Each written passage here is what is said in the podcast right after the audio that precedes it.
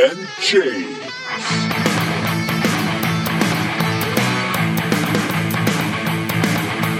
Welcome to Grog Talk. I'm James. I'm Dan. And for those who are watching uh, us live or later on YouTube, you will see there's a little figure like over here somewhere, and this is our one of our good friends from down under, the Chamberlain, His August Potency.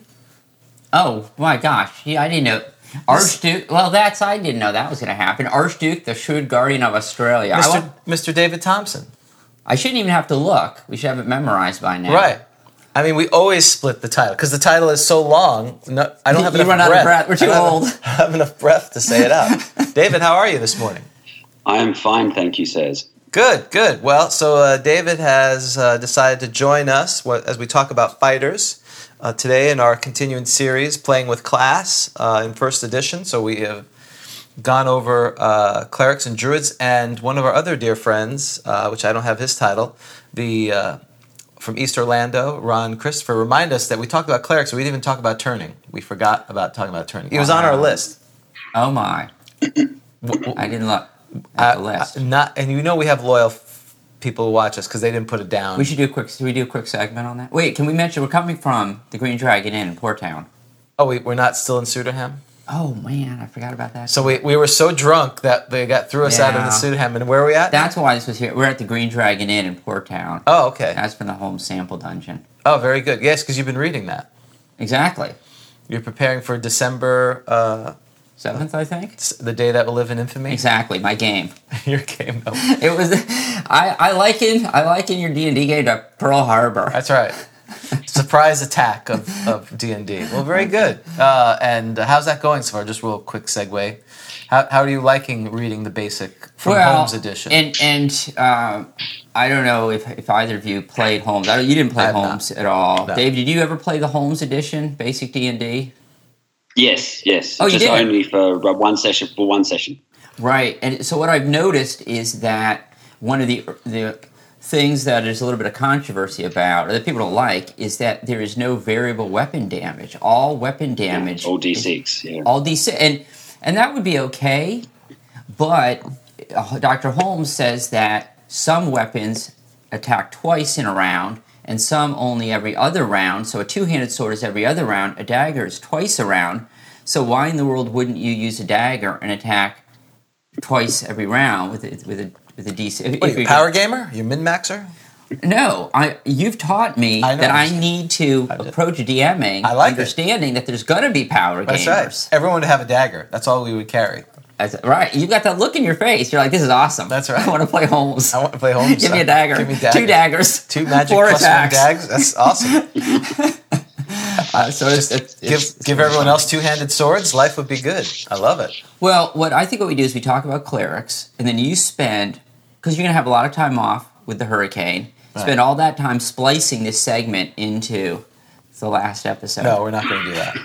We're mo- the pa- I'm taking a page out of your book, Dan, which is the past is past. I don't even remember what we talked about. That's right.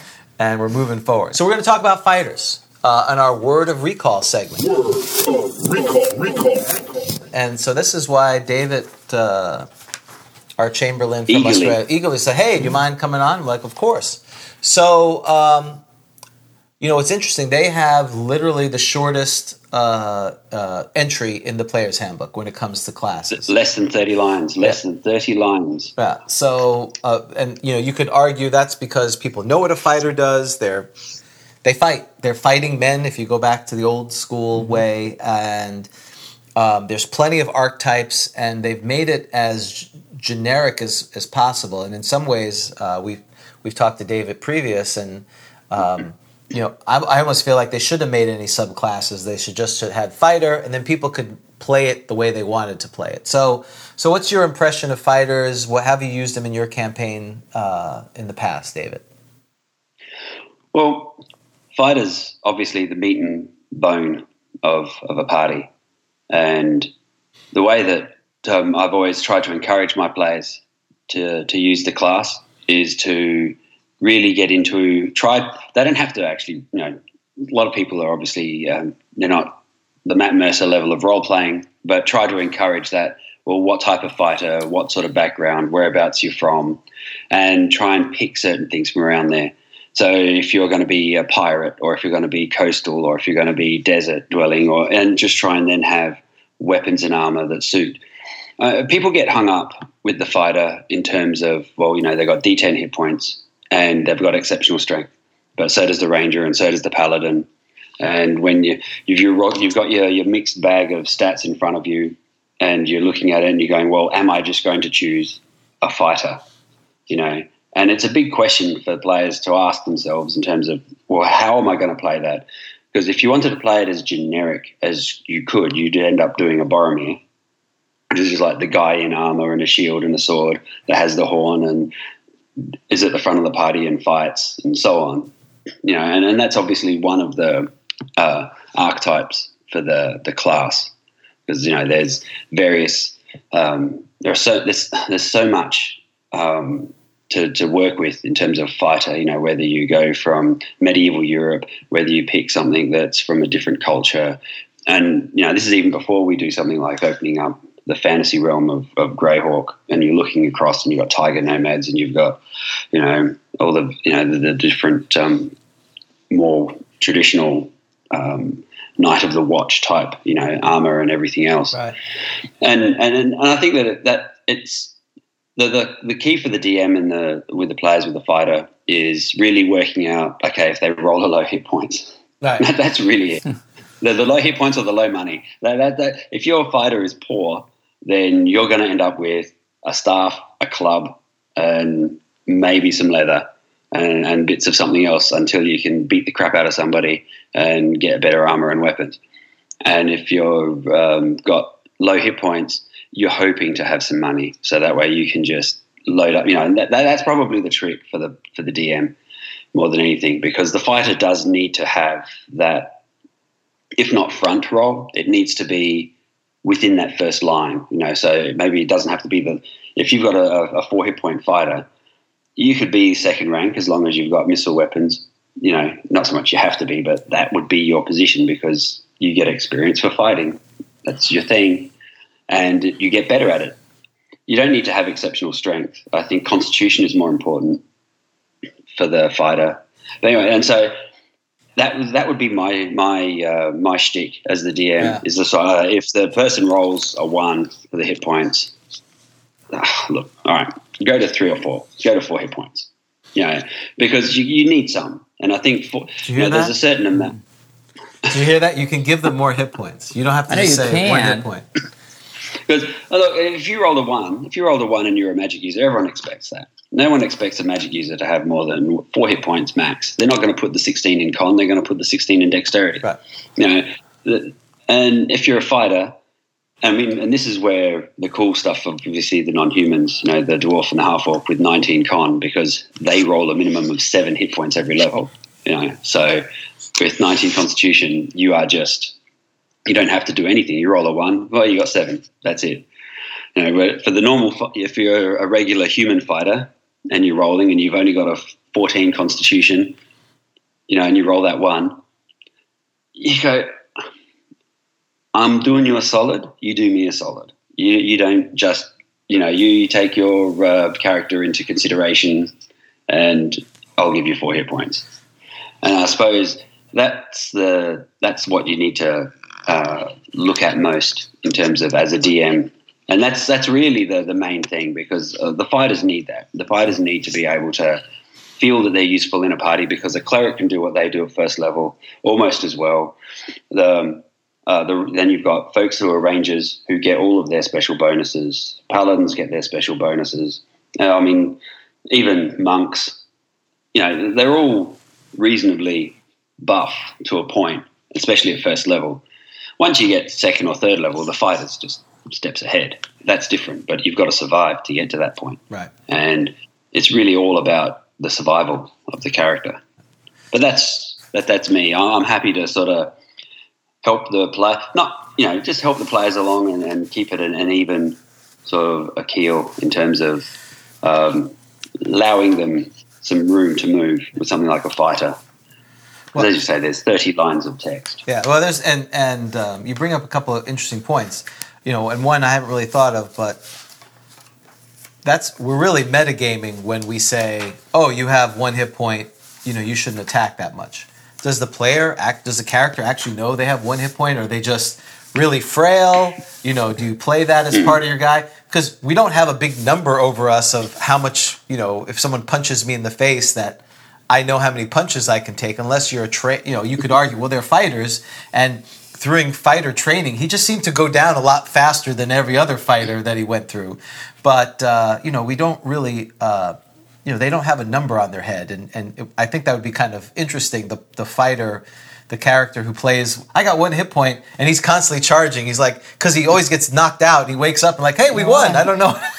Yeah, because do you know you have a glass jaw? I mean, at some point maybe you start to. Yeah. But but but you don't. and, and, to. and that's and that's and Gygax would say that you know in his text somewhere he would say that the fighter would be misstepping at first and second level he would be zigging instead of zagging. He, the gods are like, "Oh, man, who is this Joker?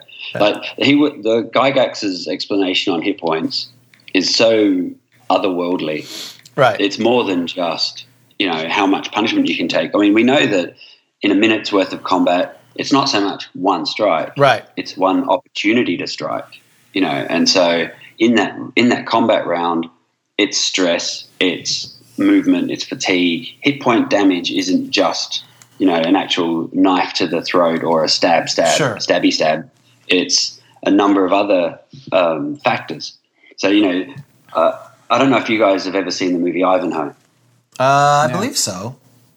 1952 Ivanhoe. Oh, yeah, it's yeah. fantastic. It's fantastic.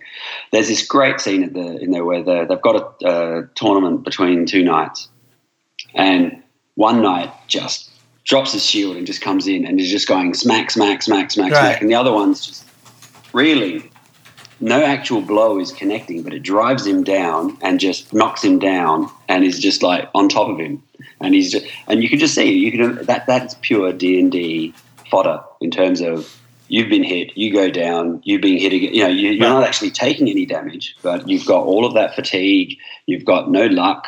You've got a slippery step. You've got you know like all sorts of things that are just playing against you in that moment, and that's what it comes down to. And I think that as a DM, we sort of you know we try and make the game as entertaining and as exciting. But we all sometimes forget, I think, and I, I know, and I've been guilty of this a lot, where you just you just sort of immediately assume one dice roll is one attack, you know, and that's pretty much it. And it's not really, Right. you know, it's, it's supposed to be that attack routine. And so, and I think that with a fighter, you've got to allow the fighter to be a fighter just a little bit, Yeah. because that's that's their job. Well, and that leads to the second point of you know the, because there's limited text, th- they're an open palette, but they are for the the other challenges, in my opinion, 'cause like you, you know, the amount of experience points they need to go up in levels. If they, um, you know, if I think they're they need too many experience points to go up levels based on the powers that they have. You know, if, if commensurate to a ranger or a paladin, there's only a ten percent. Um, I think rangers need like 2250, paladins need 2500 versus 2000. So the amount of skills that they have um, compared to the experience points that you need doesn't seem appropriate. And so that almost leads to, you know, you want to fight. I, I almost will, and this is why I do allow usually some kind of point buying or skewing to allow the fighter. Really comes down to the advantage they have that no other class has except for their subclass is the, is the exceptional strength. And even though you can play, it's just like having a fighter with one hit point. If they don't have exceptional strength, it really feels like they're not they're not moving forward as well. Um, See, I'm, I'm almost on the opposite, not so much the opposite. Whereas I think that where they had an opportunity to say, right, the XP bottle should, like in most cases, the XP bottle is like that for most of the classes, whereas the fighter is very even, even in the middle. You know, I mean, they've only got nine hit dice as for rolling d10 right. and it's only between four, levels four and six where that XP bottle sort of narrows, and then it becomes even again. So it goes up evenly, out a little bit, in, and so on. And I think that that's probably the area that fighters really need all their their um, need more help on, because an exceptional strength. uh, By the time you're second level, you've got a to hit armor class zero of 19. At third level, it's 18. By fifth level, it's 16. Suddenly, you know that, that's the same as a 13th level five, uh, 13th level um, thief or something like that, or 12th level thief. So Well, that's assuming th- they're actual You're right. to hit, Yeah. and, and that's why the XP side of it is probably more the actual area that needed to be massaged a bit better, I think, Sure. Then Right. you know, because the thief's twelve fifty, the priest or the cleric is fifteen hundred, Right. Druid's two thousand, and the fighter is also two thousand, which is sort of, you know, a little bit odd. You would have thought it would have been somewhere between, you know, either twelve fifty and fifteen, or Right. even between fifteen and twelve and two. I would argue. So- I would argue to even be less because of all the skills, you know, in the context of being a priest, where you have to fight, where they they currently fight first level as well as a fighter, and they have all their priestly duties, which again, as you've mentioned accurately, Gygax talks about what experience is, and you know, this is a game, and instead of you know figuring out how much prayer you do, which would be more applicable to a pre, uh, cleric than you know actual fighting they're fighting. They're literally this is what they should be good at, and if they survive fighting, they should get better at it. I would argue they should be one of the easiest to get through because thieving, you're doing thieves skills. You have a lot of uh, other skills besides fighting. So I would almost half their uh, thing, or or get it more in line to your point of a thief or a cleric, so that they could progress faster. It's it's just the way they're set up. If you really look at all of them, it's it's hard unless you have a, something in your mind that I want to be a pirate. Rangers are not pirates. Paladins are not pirates. I got to be a fighter. Um, and the reason I keep mentioning that is because I have the cover of A3 here, where we have the one of the slave lords, which looks like a pirate. So um, the uh, it's it's kind of a disadvantage. But again, if you're looking for party balance and all the characters being similar progression, go play another edition. This is kind of what you get with uh, with first edition, and I think that segues into the book that shall not be named. Why that uh, specialization? A lot of the players wanted that because if they didn't have exceptional strength, if you got multiple attacks with um, and you were good at it, that kind of was a. They went from being necessary to being something that you wanted to play. So, Dan, what's your thoughts on fighting? Well, I had. I was going to ask David if uh, would you ever play a fighter if you made the roles to be a paladin or Ah, a that's a good question. ranger? Because you know, and, and Yes. you brought this up that you know why would you want to be a fighter if you could be? But so yeah, I wanted to ask you that. But me personally, yes, I would because I would have in my head the type of fighter that I would want to fight. If I if I had in my head, right, I want to be the guy that does this, then I would have in my head, okay, I want him to be um, almost a paladin, not quite a paladin, not have all the religious duties of being a paladin, but maybe still be lawful, lawful, neutral, lawful good, or something along those lines. You know, you could be a little bit more. The lawful good fighter is not the same as the lawful good paladin. So you've got a lot more wiggle room for um, how your alignment works if you're a lawful good, because all you have to do is just have your own set of code of laws, and that you believe that you're fighting for the the good of mankind, you know, the good of people. So you could have the law of Bushido, you could have a code of arms that comes from somewhere else, or the history of the group that you've grown up with, or the Templars, or whatever. Right. You know, you can create your own background and structure, and I would, and I would, I would so celebrate a, a character that did that. I mean, you roll up the stats for a paladin, and you're thinking, I'm going to be a fighter. Odds are, if you're able to, you know, do the normal 4d6 and discard the lowest and arrange them however you want, it's going to be a non-human half elf. It's going to be like a half elven cleric ranger or something like that. You know? I mean, most the uh, the only the, there are only a couple of classes where you would say I'm going to be a fighter, and that would be the dwarven fighter, a half orc fighter, and a human fighter. Everyone else is going to be a multi-class fighter because elves only go up to like level six normally. You know, maximum of eight or something. And halflings are only going to be four or five. Gnomes are going to be five or something. You know, you've got all those where they're limited to that. And there's a reason why they're limited, which is fine. But it's the other class that's going to be the, the primary thing. All the fighter does is bring armor and weapons into your closet. And that's pretty much what they do. And I, I don't have a problem with that. But as a straight fighter, you're going to be, if you say, I'm going to be a straight fighter, you really you are going to be dwarven, and only if you've got a, an 18 and you're probably still going to be a fighter thief anyway, even as a dwarf. But you'd be straight up half orc because any strength level you're ten.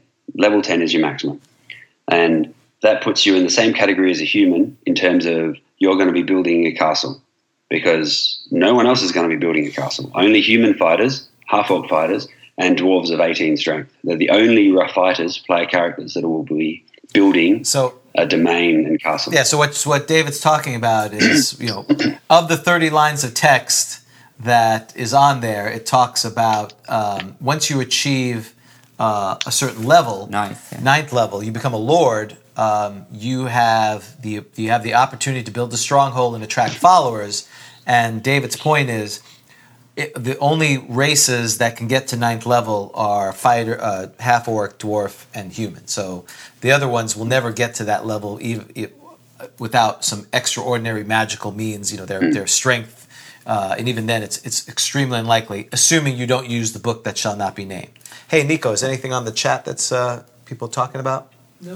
Okay, So I can so I can be a half orc lord with a castle. potentially. I Yeah. like that. yeah. All right. With 12 cat with uh, 12 charisma. Uh, and with you five with you and your five best non half orc mates. Right. So it, it'd be very roomy. Yeah. I'll have a lot of space. Well, you would you It would be a very interesting trade negotiation between you and the local lord to say, could I have this patch of land over here? yeah. Because if as a half orc fighter, you are going to put that 18 into constitution. So that way you have 9d10 plus 5 every level, and with every one being rolled as a 2. So, like I said, a minimum of 7 to a 15 hit points every single level. So by the time you're a ninth level orc fighter with 19 con, you are just going to be this. You, like magic users don't scare you in any way, shape, or form. No. You get 45 bonus hit points just from Constitution. so that's you know that's that brings up an interesting thing because um, one of the things that fighters I think fighters more than anyone. If if you have a DM that's really going to build a campaign um, and you get to that level you then can use the items in the DMG from page 105 on which talks about building your stronghold and in particular use of non-human troops. So you could as a half orc you could recruit bugbears or gnolls or goblins or hoblins you could really lean into that you have a bunch of brigands or pirates and you have under you know you could have sea hobgoblins. What are those the sea hobgoblins with with pirates? That would be amazing. Yeah. hey you're actually selling me on fighter now as opposed to them being underpowered sucky Well, and, and in a half orc fighter. yeah, half orc one. Half orc half Now- kobold or something. That'd be and amazing. in, and in that 30 and in those 30 lines of text you know i mean and again if you're going to be a human fighter if you want to have two attacks every round. If you want to have though that attack routine of two per round because at 13th level yep oh wait hang on. Who can be 13th level? Only humans can be 13th level. Yeah. because between 7 and 13 or 7 and 12 you've got um, only elves of high strength dwarves half orcs. You know they're, they're going to get three attacks every two rounds. Yep you know that split level yeah. But humans when they get to 13 get two attacks every round against most creatures. So you, you're looking at the benefit of being a human is if you want to have those multiple attacks Is there ever a benefit to being a half orc? I mean, you get nothing. Like the dwarves, every other race gets all these special things, right? The dwarves. you get 19 con you get in, you get The 19 con. you get infravision then you get uh, 10th level of being a half of being a fighter without any requirement of your strength you could have 9 strength and be 10th level But if you didn't get the 19 con, so if you roll up, if you roll before you choose, and you don't get roll an 18, is it really any? Unless you want to be what like a you know what is cleric assassin? Is that the only only half orcs? Yeah, I know four for cleric. Makes it's but I was wondering if there are there any multi-class that only a half orc can be. So it's cleric assassin. yeah cleric assassin Yeah. So Cleric other assassin. than if you want to be a cleric assassin, which is we, Oh, and fighter assassin fighter assassin fighter assassin okay, so unless you want to be a multi-class assassin, which, which is amazing is all pretty awesome. right But if you don't want to, That's be like if you only want to be, su- you know, a Superman assassin. If you don't want to be that, why would you be? I that? know, but you're but you're evil. And, and so, which, which actually means that every time when you meet a half orc as an NPC, Right. there's about a 90% chance that they're a fighter assassin. Right, they're some kind of assassin, don't kill me. which means you should kill them instantly. What? Yeah, but Yeah, but, but but there's a good chance your DM is not going to permit you to be an assassin because that's an evil. I mean, that's a game changer. yes, Literally, That's that's, not a game changer. literally Assassin's a not a- game changer. Assa- and I, and I think this is one of those other things where I've heard I Uh-oh. He's heard there's, there's a number of podcasts where they say, oh well, you know, like um, paladins and assassins can't mix. It's like, well, I don't see why they. I personally don't see why a paladin and assassin can't mix. Well, be, Because besides, it says it, it says it in the rules they can't mix. But I get More your than point. one adventure. Oh, no, one they- adventure. They, we get one like- adventure. They just like they just like the idea of mixing. Yeah. But realistically, realistically, an assassin is only evil if at them, you know they're they're only considered evil because they take money to kill people. Yeah. That's that's Other their, than that. that's their shit. What do you? No, but you guys are the same thing, a- only for that one problem that they have. That's right. Yeah, but it's but so it's like okay, for but hire thing. They're, they're lawful, but most assassins will be lawful evil because of that. I, I hold to my contract. My contract is to do this, so therefore I belong to a contract, and uh, so you're only going to do that if you're lawful evil. If you're a neutral evil or a chaotic evil assassin, then you know that I reckon they're in the minority, and they would be the bad guy that your clan is trying to kill, or that your assassins group is trying to kill. I think the lawful evil assassin would fit in quite nicely with the party because you're looking at, you know, are they just spies or you know, James Bond's uh, an assassin, guaranteed. He's an assassin character, and he'll be lawful evil because he only kills evil people. He only kills people who are bad, according to James Bond. and, and, and that's one of the that's one of the arguments that um, the the, pro- the problem is money. Now, of course, you could argue James Bond gets paid for what he does, and he's killing people who are evil. Um, I think any of it goes back to you know these are the rules as written, and you can manipulate them if you have the people in your group that you've played with. You couldn't do that on a one shot because someone's going to be the jerk and stab everyone in the back. But if you had the right players, to your point, who's going to play the the character either has uh, that you know if they announce the secret, then it's a little bit challenging. But they they could play like like you said, a cleric assassin or a fighter assassin, or just an assassin who's high enough level they they pawn themselves off as fighters, and then you know they, what why why is this assassin who gets paid for money being in this party of adventurers who are trying to do good? That's back to your thing of building a, a, a backstory. That's why it's so important. Now, if they come up with a backstory just so that they can screw with the rest of the players, then I'm not going to allow that. But if it's part of No. your campaign where and and they're also going to have to be comfortable with the fact of when this gets revealed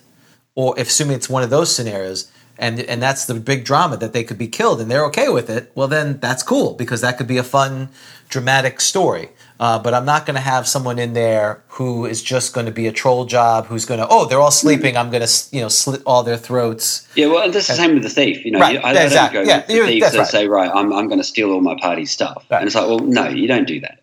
No. You know, you, there's a certain uh, there's a certain thing. I mean, if you're a chaotic evil, I I would ask players to avoid certain alignments as much as possible, which I know is hard to do because you want to try and not curtail their uh, you know imagination and everything else that they do yeah but you want to sort of try and say, right, I want you to try and, and be a little bit more party friendly, you know. And, and I also go with the um, I, I call I say that alignment. We there's lots of discussions about alignment and about where alignment sits and which lawful is that and which good is that and so on. And alignment is in the eye of the DM. right And Gygax says you keep a chart. So it's all down to what the DM Yeah. thinks. You're a lawful good guy, and you go out and you kill a whole bunch of kobold children. He's going to move that point from there over to there, you know, and that's what is going to happen. Well we And I just think, And we talk about that. You know, after every session, Dan pulls out his chart and his performance review, Right. and you give us a 1.37, and you move the chart over. Right. I mean, I get your point. You've, mean, you've and- been and- shi you've been shifting Yeah. toward neutral evil. yeah. Are you uh, From your lawful There was evil that three- like thought like a hurricane tracker, right? You Yeah. should give the 11 o'clock update on that. Um, I know uh, we should do that, but then again, it goes back to uh, you know I'm a fan of. Uh, alignment is not something that prevents you. Whatever how you play equals your alignment. It shouldn't be.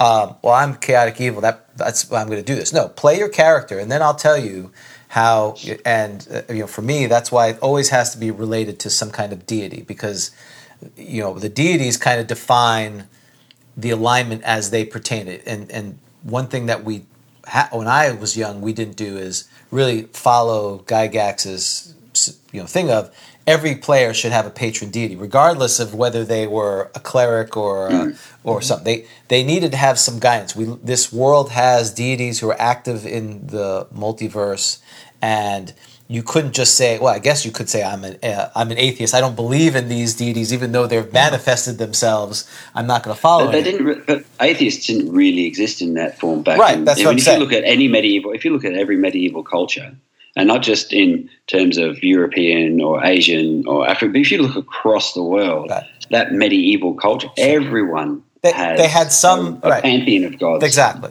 Unless you're going to be almost like a, you know, Paradise Lost Milton. You know, you're you're you're you're not you're you're not atheist. I don't believe. I just refuse to be part of the system. You know, I'm, I'm going to go on my own. But the point of all that is, that's what solves some of this. You know, Uh, not solved. At least it provides a framework because it's hard. You your my lawful good is different than your lawful good.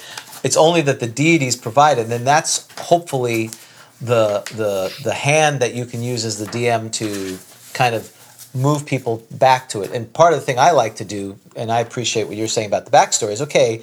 Here's the pantheon. Let's create, you know, let's create the pantheon for our campaign. I, I may come up with the general themes, but if you're a pirate, let's say you have the god of the sea, you'd write up what the god of the sea is and tell me what it is. And, and so then, let's say he's chaotic neutral or lawful neutral. How does that manifest itself in your player so that um, you get the situation like Conan with Crom. Um, they're interchangeable if it's done right, and th- this way you can get the player invested as opposed to the DM who has yet another thing they have to do, which is write the pantheon, figure out how it applies to the player, and then enforce the rules. If you know how the deity is, and then you start violating well, it should be self-explanatory if you're trying to play the game. I think you know the other part is we have some players who are very uh, invested in the game, and then we have some players who just want to show up and roll dice, and they're both fine. Um, and and you, you're serving different needs. So um, let's talk about some of the advantages. We, there is one advantage that's not listed in the 30 things of text, which is uh, you did mention it uh, for fighter level. So when you uh, DM and you have fighters and they're second level, you give them the 5% uh, plus to hit because the normal Yep. chart goes from one to two, three to four, but it says, hey, Yep.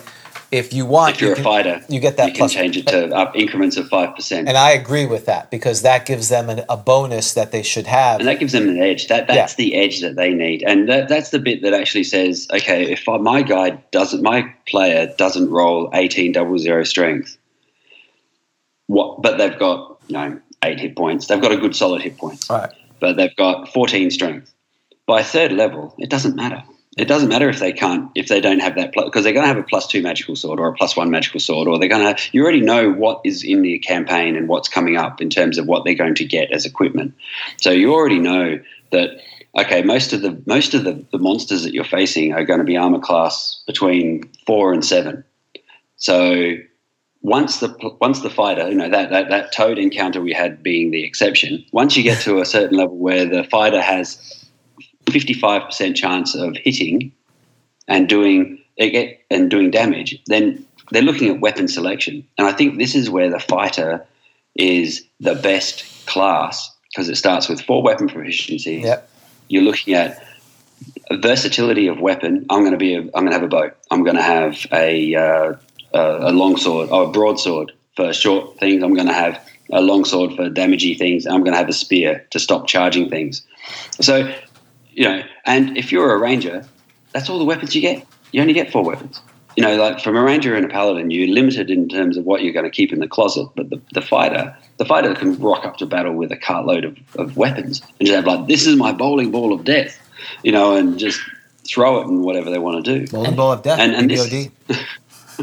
and this is where the fighter really sings because like, okay we're up against a bunch of trolls? Right that's it. Boom let's get this happening. Oh we're up against a bunch of this? Right then boom let's let me, let me dish out the you know whereas the, the paladin he's got or she's got four weapons.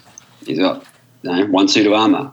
The the fighter will have a, a suit of armor for, for dress day for field day a suit of armor for dungeon crawling a suit of armor for stealthily creeping through the the streets he'll have a suit of armor for you know for show So that And- yeah, and I think that's a great point. If the campaign follows the rules of that, meaning your DM is giving out lots of magic items like the modules do, where there's a lot of magic items relative to the players. And then the play, and then the DM is also holding the other characters' restrictions. So David's talking about the paladins can only have a handful of magic items. They have the same weapon proficiencies, but they can only they can only have one suit of armor. I don't know what the list is. Well, you, you, they only get three. They only get three weapon proficiencies at first level. for, at first level, uh, and ranger, For Ranger and Paladin, yeah. and and ranger can only their items have to be what they can only carry whatever they can put on their horse. They can't like Mm-hmm. c- until they become a ranger lord. They can't be carrying you know cat casts of thousands and yeah, paladins. they have the same. They have the same restriction as a paladin. But as far as magic items, in other words, they're not to your point like your traditional knight who has a you know almost a squire with their all their gear behind them that they could have whatever they want if you want to play it that way. Dan, what's your uh, thoughts on that? Well, I was wondering, David, if you used the adjustments for to hit armor class Oh, the types, weapon- because I would think if you're, it just made me think of that. That Yeah. if a fighter has a lot of Yeah. weapon proficiencies, Yep. I could see the fighter, the fighter saying, "Oh, I'm going to use this weapon because I know it's going to get a lot of adjustments." Yeah. Yeah, I did, which put a lot more work on me as a DM because the, obviously in the player's handbook, oh sorry, in the monster manual, they don't have any natural armor class of anything. So you, an orc has an armor class of six. It's like, what armor is that? So I just sort of run with either. Well, their armor class is going to always be six, and I was like, okay. So if they have an armor class of six, I might say they've got studded leather armor, and then that plus one is just their natural toughness for fighting, you know. And so we'll just I'll just use the studded leather, or I'll use chainmail if I want to give it a little bit, but it's like a badder, like a, a you know badder quality, worse quality. I think ring chainmail. is ringmail six. Is ringmail? Um, I think so. I think off the top of my head, it's um, ringmail might be six. yeah, so you could either do ringmail or or badly Yeah. damaged chainmail. We've done that yeah, before. that's right. And and I just think that that also adds to the description and also adds to mixing it up a little bit. We are talking about before how you want to make them a little bit more, um, you know, different, so that they're not always the same, and everyone knows because everyone knows it all. Armor class six. It's lawful evil. They've got one hit dice. They hit on a nineteen. Yep. La, la, la, la. Everyone knows all. So you want to give them just that little bit of extra spice sometimes. S- Scale mail is six. So- Ring and studded So are the is same. us. This, this, this is this is everybody rushing for their books right That's now, right. just That's to make sure. exactly. Yeah, ring, ring mail and studded are the same, at least in the player's handbook. Scale mail is six. So, Well, Yeah, ring uh, ring mail and shield is um yeah and scale mail. but your point is, yeah. So this way, for uh, particularly, that's a very uh, to Dan's point. That's a big advantage for fighters because they can they have more weapons, so they and they can metagame and say, oh, I know that my two handed sword is really good against these guys, and but that only takes Well, you're advantage. only going to get, and, but you've also got the knowing that I'm going to be coming in and using weapon adjustments. Then I'm also going to be using speed factor. I'm also going to be using weapon length. Right. So you know that on that one in six chance that we're an equal number of Right. uh, for a tie, that two handed sword isn't the best. Right. And you're looking at a what a six foot swing. So you're only going to have one, maybe two guys in the front row. You know, like you know, you, you've got that sort of stuff that has to be in play. And I think that the fighter can really be brought to its front as long as you do use these rules Yeah. because it, it forces the fighter to say, right, this is how we're going to have to tackle this thing. You know, and you know, and that's what the fighter does. The fighter isn't just meant to be the. I mean, we love it to be the muscle and bone. And what's the what's the World of Warcraft thing where they call it the brick? The tank, You the tank, got all the those- tank. no, the tank. Yes, yeah, the tank. whatever. Yeah, Yeah. they've got all of those names that Right, you Nico? have to have one. Yeah. So my son, my son is just playing uh, World of Warcraft Classic, and he's playing the, the tank at this Yeah. point. The warrior. Yeah, warrior. Yeah, where everyone's got that. Then they've got their buff, and they've got to have you have to have the X da, da, da, to make it work. And I think that in first edition AD and D, the fighter is that spot where Right. it can be whatever you want it to be. And I think as long as as you give the players a little bit of a, an edge, uh, just that spark to say, well, what are you going to do with your fighter?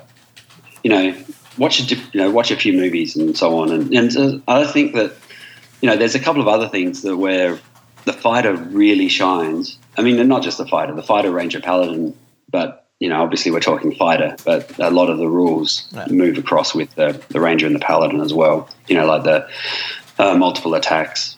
And you have to really know how multiple attacks work as a DM. If you're going to say, right, I'm, I want these people in my game, which everybody wants fighters, Right. rangers, and paladins, you need to know how multiple attacks work because it's not very. It, this is where Um, and, and I sort of I've written it down where it says, well, this is the reason that you have halfling fighter thieves. You once you asked the question I think last week or maybe the week before where um, uh, James where he said, um, why did, would you even be a fighter thief if you're a halfling? I think you asked that question. Probably. And you do it because at fifth level, it means against kobolds and goblins, you get five attacks. You, you know, you just We just boy, you're was about seg- bring that up. You're segueing into our next point, which is uh, that's another advantage that, uh, and something as a DM, I think we should take more advantage of, which is, you know, if you've got players and if you're not running pre-gen modules, you should give them a chance to shine. And this is where fighter. Um, so for those who are not alluding to it, where is that? And can you I think it's, it page 25, the note at the It's, at bottom. the, it's after the ranger. It's after the ranger section. Yeah. yeah, right. the, in the player's hand. Yeah, which is why I think many of us, I certainly back in the day, I Right. don't remember this, at- knowing about this at all. It says, uh, so note, this excludes melee combat with monsters of less than one hit die and non exceptional humans and semi humans, i.e., all creatures with- less than one eight sided hit die. All of these creatures entitle a fighter to attack once for each of his or her experience levels. Yep. So that would be obviously would be including the paladin because it's after the well it's after the ranger section Right. and the paladin. That's so right. it's at the All very fighters. end. So it'd be all fighters in the Yeah. sub, right? So yes, if it, so kobolds. So what are some classic less than one hit Goblins. die? Goblins, kobolds, Goblins, kobolds, Men at arms. Um, men at arms. Yeah, Yeah, some men men at at- yeah. arms. a lot of the zero level, and this is why I call it the the attack as many times per level rule. You know, and I try and refer to it as much as I can in everything that I write and everything I put together, because it's one, as you exactly said, it's one of those rules where people go, "Man, I've, I didn't even, I've never seen that before," or "I don't see that, I forget about that." But if you're a gnome or a halfling fighter, you're going to be a fighter thief because it adds additional weapons to your thief ability. Plus, for the first four or five levels, you get uh, you know half d10 as a buff. But that five attacks every round against your racial hatred, against the thing that you hate the most, which are go goblins and kobolds, you get five attacks every round. Well, the only thing you got Why wrong, wouldn't you pick that? Right. the only thing you got wrong there was no, no, I'm not a fighter. I'm a fighter illusionist. No, Yes. I'm not a fighter thief. Fighter That's illusionist. right. The fighter illusionist. What's yes. your gnome? Uh, Pewee, Yui, Louie? What's his name? Winkly Pew. Winkly Pew. What's Winkly? Pew. What's Winkly Pew? Is, is, he a well, he fighter is, illusionist? he's a fighter illusionist Okay. and captain of the Sea Ghost. Excuse me, captain. He's of a, the Soul sea- Marsh. a seafaring gnome. That's right. Ah, I have a sea. Oh, Oh, that's right. The Sea Ghost. See, That's the boat from Saltmarsh. that's the boat. You've Yes, got we. the boat. 'cause- Yeah. Well, I- so, so you, you, you raided the Salt Marsh. yes, we uh, raided Saltmarsh, and the rest of the party. I love that series. I love that series. That's my favorite. The U one to three. Yeah. Is it U one to three Yeah. you're doing, or are you Uh, doing the fifth ed version? Uh, we're doing U one. Uh, um, Yeah. We're doing um, I think John you're on U2, DM John. you? You're on huh? U2 now, aren't you? I believe so. I I wasn't Danger there the last session. Danger at Dunwater. Uh, I wasn't there, apparently we shortcutted something. I'm not quite sure exactly what happened because I was I wasn't available. We I had uh, that's when the my sons were from uh, came up by, but all the rest of the party wanted the magic items they found. I'm like, I don't want any magic items. I'll just take the boat. How do you know So- how to? Are you're not a seafaring gnome? So I went. What what did I do? I went to the to Salt Marsh and I recruited a crew. Oh, I see. So you're sitting back. I You did the subcontract. AD&D thing. I you did the subcontracted. AD&D thing where you That's said, right. I'll, I'll, I'll pay for hirelings. That's right, I He wants to be a sailor. That's right. I subcontracted out. Oh, I see a mutiny coming. Well, I see a Don't prisma- I see a color spray coming then, so that's fine. they, they've seen me killed before. It's uh, you know, it's but yes, I'm Captain Winkley. Are you retired? Are you just like sailing? No, well, uh, no. I, I, we, we, I go on adventures. I, and of course, I charge them rent. I charge the party passage to use the boat. You know, it's, this ship ain't cheap. It's like your own One of, my, one castle. of my um, one of my parties that did uh, that did that adventure, they did the same. They they took um, the Sea Ghost, and they ended up going raiding up and down, Exactly. almost being pr- buccaneers, privateers across the, you know, the the sort of the princes. Let's see, the prince. They, they were the, the, the villains that they were actually trying to be hired to stop. Yeah, they just actually took over for them. Who is who's the real enemy? I've always said They the just- party is the real evil in anything. Uh, well, I, I don't know. You know, with uh, uh, Nico's schedule in mind, you know, part of the reason I joined John's game was to get it going. So I'm kind of I'm going to continue to play, but if he keeps getting more and more players, which he has been, then I can make my guy an NPC. And You he can just be- sail off. That's right. Well, I could be the captain of the Sea Ghost Right. and then he could introduce me when I need to. Because at some point he becomes what fifth level fighter illusionist, and that's pretty much he's pretty tapped out. at that No, what would be He was like fifth and seventh. yeah, something like that. It's not No. not. I don't have much to go. Uh, it'd be better if you're an evil cleric and you man it with like skeletons and all that, don't you think? You know, like the uh, I guess you need to run that in your basic game. That would be perfect. that would be good. Um, so that's the, that is one of the advantages I think DMs really should uh, play into that because there is something heroic about you know as we did with the combat here. It can be very anti. The the rules are set up to miss and not hit, whereas later editions. They made to your point, to David's point. They made it a lot easier. That basically you have a lot more hit points and it's easier to hit. So you get a lot hmm. more fighting and hitting, and and here it's Well, the, the, the, the representation of attacks in the in the later versions, even from second edition, you are one attack, one dice roll. Right. You know, I mean, like they were, the, they really went away from Gygax's theory of one minute of this phantom combat, Right. which has swirling melee. Right, You know, he refers to the swirling yeah, melee. exactly, yeah. You know, and you've got um, when you've got your broadsword, you've got four feet radius, so you're actually dancing within four feet around Yeah. your little spot where Yeah. you're engaging with your opponent who has a three foot radius, and you're sort of moving around. And that's another sort of one of those sorts of things where whatever you bring to the table as a DM, that's what everyone's going to play. And so sometimes you just forget. You, oh yeah, I forgot about that. That's, you know, that's, oh, that's a great but- point. But the moment that the players realise that you know this weapon gets them a plus one to hit an orc, they're not going to forget that. Yeah, they're not going to forget that they get plus one. and there's something there's something really cool when you uh, if if you put it in the game where you got your fighters, they're third level or something, and they get a you know they see 15 kobolds, which before a first level party, 15 kobolds could be the end of them. And they get this chance to kind of you know wade through them and cut them down in, in big. Uh, I remember you know a lot of my game playing is really uh, influenced by the gold box games of the SSI games that came out later.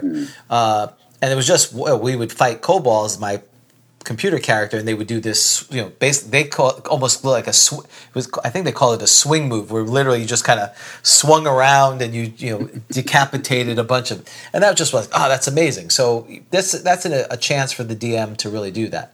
Now, one of the big disadvantages, at least initially, like um, is their is their saving throws, and this is why we have the idea of the party because their saving throws versus spells are some of the worst uh, of any of the party members, and so It does get better, but yeah, I mean, and this is where the the XP bottle that we were talking about before, yeah, where you've got like you know the XP where most of them have that in and then they come out, and the fighters mostly that. When it comes to the saving throws, the the fighter saving throw changes at level three, then it changes at level five or something. Like it's only a couple of levels, and it drops until if you look at the middling levels of around levels um, five to eight, the saving throws they're, they're okay. You know, like, they're not amazing, but then you know they're back in line with the rest of the party. yeah, uh, at equal level, particularly for spell, which is the one that tends to get them in trouble because unfortunately you can be a ninth level fighter with whatever 100 hit points or whatever you have great constitution you make one failing fail against a hold person and now you're you're nobody you're stuck and you're basically out of the game mm-hmm.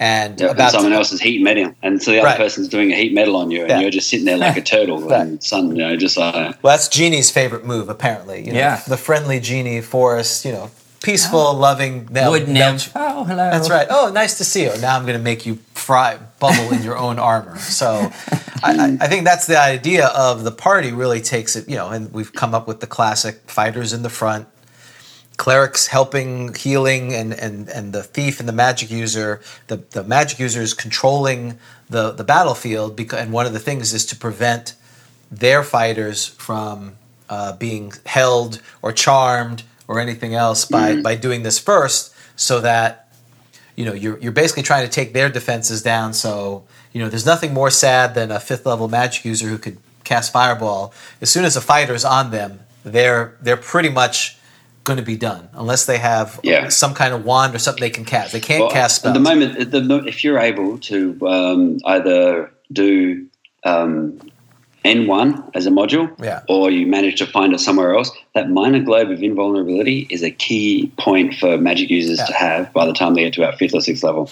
If you can find that and research that, then you just go pop, put that up. The whole party is just protected from you know fireballs and less. They, You they know, all just they all just start hang. All of a sudden, you know, no one wants to be near the magic user until they get minor globe, and then they're all just like, "Hey, buddy!" They're all really close to them, hanging out by them. You, you're because you know anything less than spells third Third level. third level or less are uh, they're immune to it. So, um, what else we got to say about fighters? I think we're, uh, we're we're pretty good on the fighter side.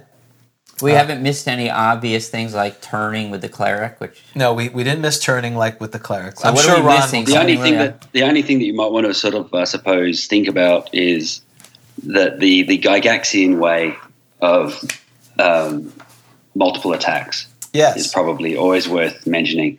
Just because a normal person would only get one, most monsters only have one, except for the occasional claw claw bite or claw claw horn, as we you know like the gargoyle or whatever. And but when you get five to thirteen, no, you talk about the the fifth level fighter that's suddenly against fifteen um, kobolds. Well, imagine a fifteenth level fighter that's being assailed by an army of zero levels. He's attacking or she's attacking fifteen times. Right, just wading through them. you know? So, in, so at seventh level, uh, assuming you don't use the book that shall not be named, uh, the fighter is able to attack three per two, three attacks per two round, which uh, traditionally means you get your first attack in the first round, and then you get two attacks in the second round. So it's e- it's odd even. Um, now there is some variance to that. So if, if for instance you have a dagger, now you could dual wield the dagger or hand axe if you're using the traditional uh, definition. So in that case, so let's say you're a seventh level, that adds one extra. That adds one attack right? You, to each round. you could do one attack per round. That's one way. I've ruled it if I'm being nice. Well, if you're proficient three per two and you have the same weapon that's three per two, you could then argue you could take three attacks per round. You could do it. no, it only ever adds one attack. See, David's too much of a rules. He's a rules lawyer. I would. I, Uh, I'm always well, nice. It makes most. Yeah, no, because you're not going to have six attacks in. You You, get- know, like well, you you're not going to go no, three attacks in You two. get, you get three attacks per round then, as opposed round. to you. It's well, in the, it's really only adding one more attack. You get two, and then you get three because you still get two on the first one. So you're really only adding one more attack. I, I'm, I'm, I bend. I've I stopped bend as much. I, Huh? I bend I've as much before listening. Okay, so oh no, I bend as please stop. break.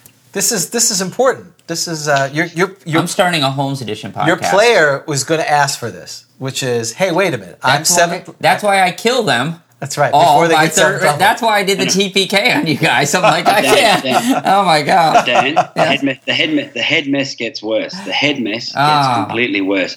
You got three attacks in two rounds, and you dual wield. Then you get now um, five attacks in two rounds. If the magic user has cast haste upon you, you now have seven attacks Okay, in wait, two wait. rounds. Okay, hold on. You gotta slow down here. Okay, so, all right, fine. I'll enter this mess. Yes. I was thinking about something else. So, very nice. By the way, this is my game right now because my characters Oh, are what, boy. right, Nico? They're what seventh through ninth level, so they have oh, three per two or double, and then Nico cast haste on them because he's the ninth level magic He user. gets adds one extra. He adds right, one extra right. attack every round. all right. Let's go to the. All right, I have three per two, right, but now I'm dual wielding. right. So, So how does it adds this? one. It adds one. In, in my camp, in my campaign, you're going to get one extra attack. In his campaign, you get well, well, if, if if you allow that there's three per two on each, because it says your attack routine is three per two if you're proficient in the weapon. So can I get three per two on both? Well, that's that's, That's the, the point. debate, that's right? the debate. If you're so, if you're proficient in the dagger, right? You're proficient in both daggers. Right. The in the Dungeon Master's Guide it says if you dual wield, you get an additional attack.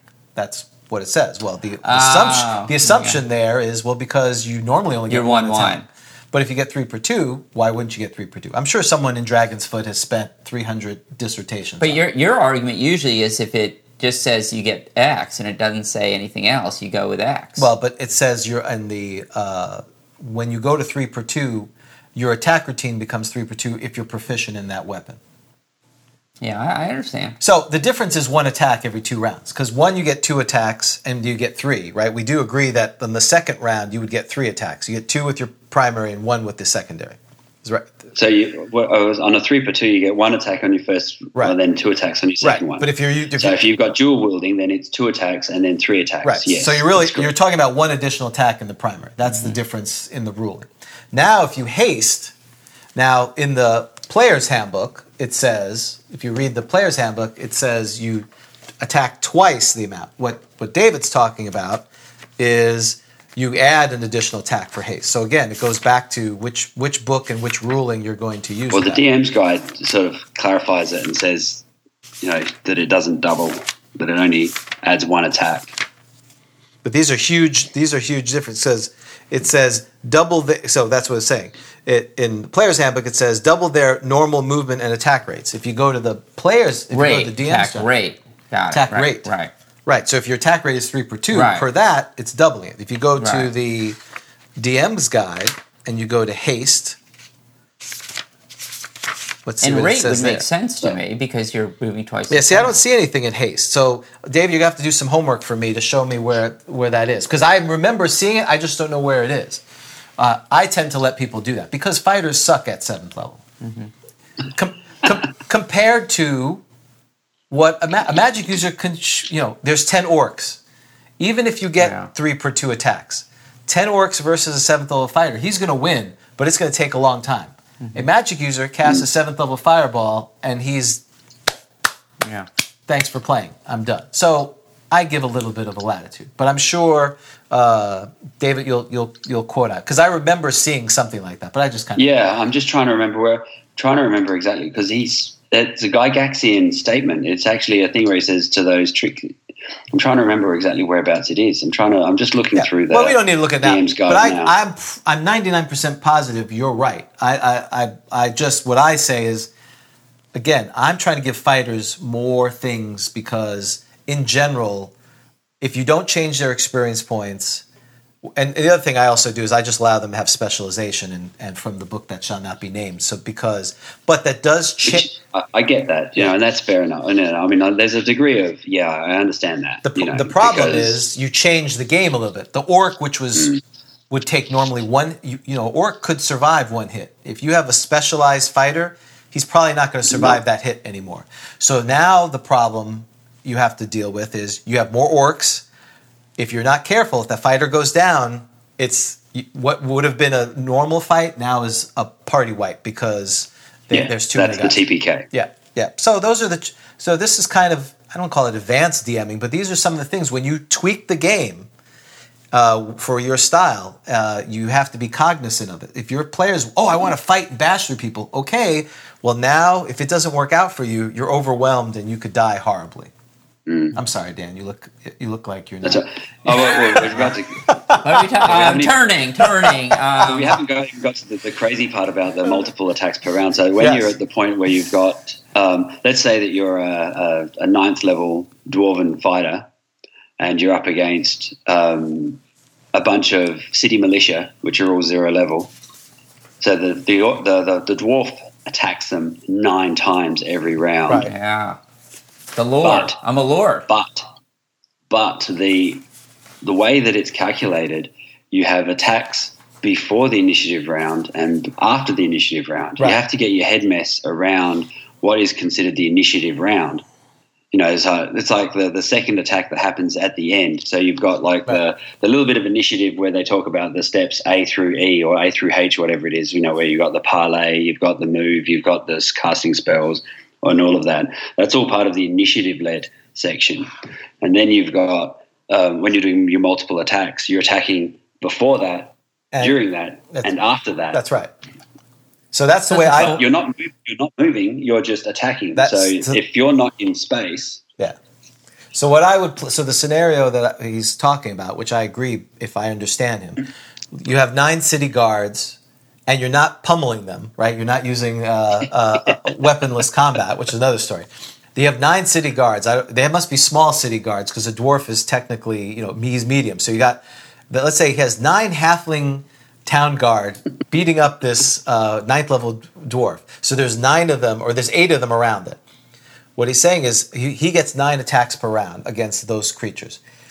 You get you you take the nine and you basically divide it by three. You get three in the beginning, Then the initiative roll determines if those three become before, after, if you, and then you get three at the end. You don't get all nine in the beginning. And it's, it's not four one four.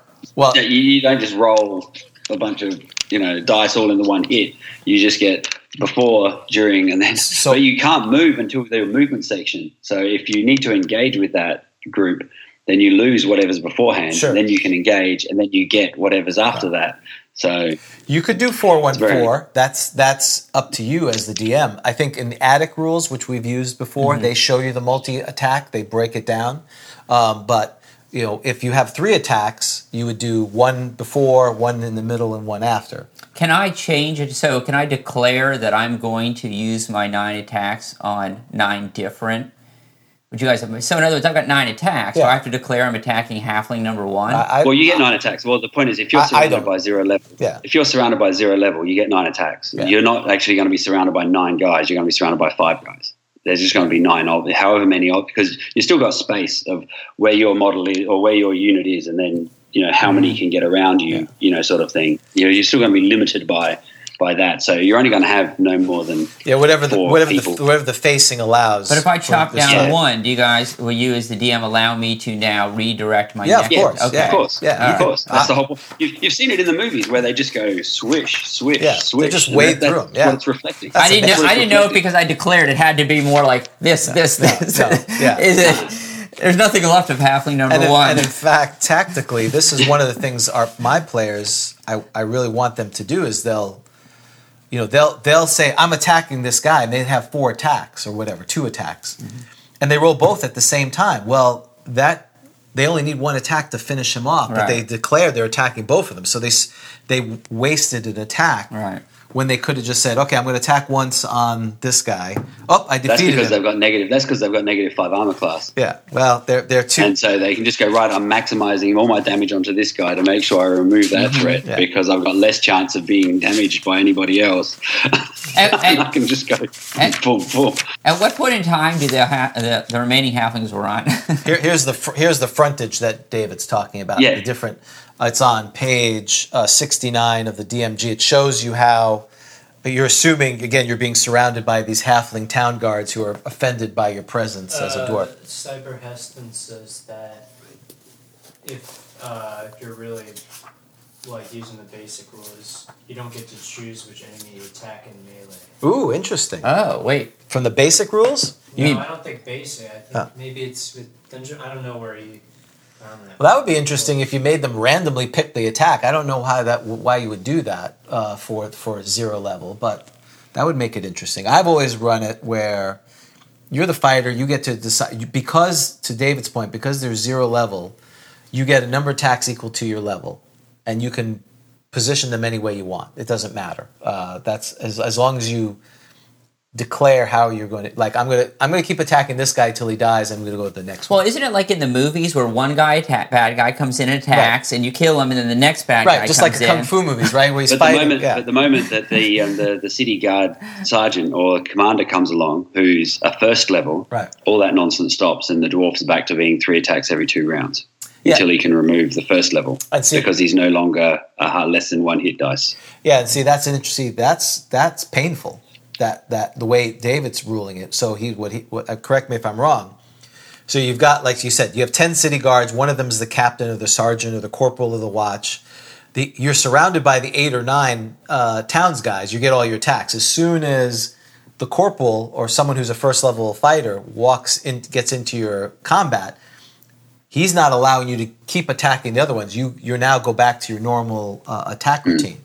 Oh So- wait, me, Which, which makes which is makes it more heroic because all of a sudden, as the fighter, you're picking out the strongest people, Right. Because you want to eliminate that, so that way you can just chaff, you know, you can just cut the wheat down, sort of thing, you know, and that's what you're doing. You've You to- changed the ta- take out. You changed the tactics because uh, I don't. I don't do that, but I like that idea. It's also scary because uh, you know it's the whole thing of this action economy, which is even if they're crappy enemies, nine crappy enemies attack or whatever, eight crappy enemies attacking you. The law of averages says eventually they're going to hit you, and Hmm. a longsword wielded by a fifth level fighter does a similar damage as a longsword wielded by a, a zero level. I think it does one to eight. There's no And, and, and realistically, City Guard are going to have a broadsword Yeah, because I, I right. keep telling them the Right. broadsword is the utility weapon. Right. That is the thing. It that does, has on the- average, more damage. That's right. It's going to do more Yeah. damage in it. Absolutely. Uh, DMG page 70, bottom of the page to the left. Bottom 70. Who attacks who? Okay, page 70. Wow. Let's look.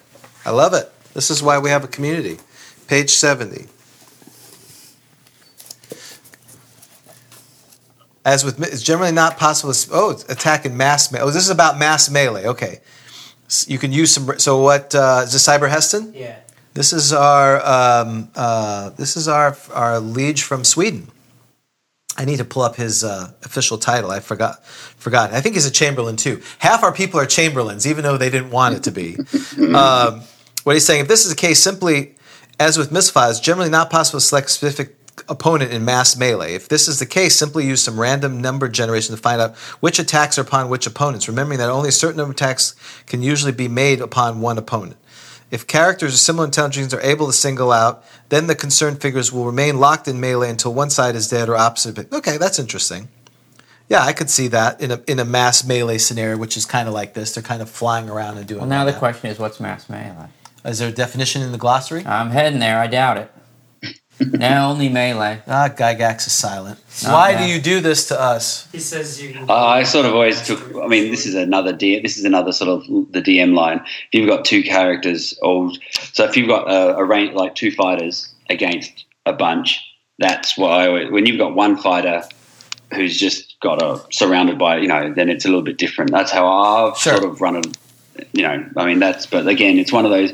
This is the beauty of first edition AD&D, where every DM gets to do whatever it is that Yeah. they feel it's the right thing for their people. And I like the idea of you know how much chaos do you want in this combat, where you know you're literally got nine people. Is it like what Dan was saying, like the old uh, martial art movie, where there's a circle of people surrounding the hero, and one at a time they come in and fight, or that's more of the mob where they're just jumping on you? Uh, I'm sorry, what'd you have, uh, Nico? Cyber Heston says you can call me the master for sure. Oh, the master. Yes, that's true. I forget. He's got a master of Sweden. Uh, is he still making his assault on Finland? How's that? How's 'Cause that that's- combat going? Is is that in his title? Is master I in think there? master is in The there. master, his most august, Oh, master. piety, Yes, he's- contentious He's the contentious baron of Sweden. he's he's contentious. That's right. He's coming out of coming out of Scandinavia. Does anyone use list combat? So you know, looking at the definition of melee in the glossary, as one often does, it is to be distinguished from list combat, which is between two opponents, which I believe has a different thing on. It's I think initiative. So- There's something different about this, but it's never fleshed out. I think it was a holdover from OD and D that hmm. kind of got left in there. Yeah, I, I, You're not biting. Not interested. I had to listen to all that about the multiple tax and all those hypotheticals, and. I bring this up, and it's just like cri- giant, giant crickets. Crickets. Got giant, giant crickets. it's not as interesting. All right. That's so. I don't know. I, I hear what I understood the words, but it's called list combat. There's something called list combat. If you look in the glossary, yeah, I don't know anything. about melee is defined as combat with handheld weapons between two, between more than two figures. Hmm. This is distinguished from list combat, and it, it's italicized. which is yeah list combat which is between two opponents and missile combat which is a, at a distance and involves thrown or propelled weapons And there is, hold on, there is somewhere, if I grab out my handy rule booklet Well, that I uh, once was putting together, there's a, well if he's refer- if he's going back into in terms of the list combat that's when that's more like a tourney yeah, I, well, that's the way that, I, that's that's the uh, that's the when you so you know you put your name on the list and then you would that's who is matching Right. against who Yeah, and it would be you know a tournament style you know right. Interesting. but yeah, I don't. I don't. Uh, no, we don't do that. Yeah, because I think somewhere, somewhere there's a reference to, I, I can't remember if it's initiative somewhere, somewhere if it's list combat, something is different, but it's never told what what to do. So What I like about you know, why we talk about this, it reminds me of all these rules that I throw out all the time because I just don't have time for them. Because if I have nine or ten players and I'm doing armor class adjustment and multiple attacks and this, it's just you're talking. Uh, it, it, it, See, I, I, I was never, I was never, as a DM, I'm, I'm never precious about um, certain stats. So Yeah. if I say to the guys, treat Yeah. it like studded leather, they've already got it on their character sheets. that it's Yeah. plus one, minus one, or whatever Gotcha. with all their modifiers already. To, so all they need to know is what their modifier becomes, and away they go. You know, I mean, it's like you know you're up against a dragon. Well, that's like plate armor. You know, that's just like plate armor. It doesn't matter what their armor class is. Dragon scale is just like plate armor, Yeah, and boom, and away you go gotcha. you know, and that, that's why I think I realize I don't understand why people discard that and don't use those um, little minutiae rules. And some, if you, it's the sort of game where if you used all the rules, it would be unplayable. You couldn't do it. What you, know, you have to pick and choose and cherry pick. you couldn't do it if you're the DM and has to do it all. I think if you have players who are going to help you, you're you're empowering them to keep this information because they're going to help you. If you have players who are either inexperienced or they're just casual gamers, I still have players and I love them to death. Their AC's four. I rolled a 14. Did I hit? You're, you're a seventh level fighter. You hit. They'll roll again. I rolled a 13. Did I hit? Yes, you hit. You're good to go. And because they, they want to make sure they're they're it's not because they're not incurious it's just they want to make sure they hits before they move on um, where i get other players you know they'll almost hide the dice and like oh i hit or like whatever so if if you've got players that you're playing with that you're comfortable with and they're they're doing that that's great you know we dan and i run basically an open table where we'll get people just show up and they'll and they'll do their thing oh he's commanding something Oh, that's a hellhound. I am sorry. That's sorry, okay. I was. Hang on a second.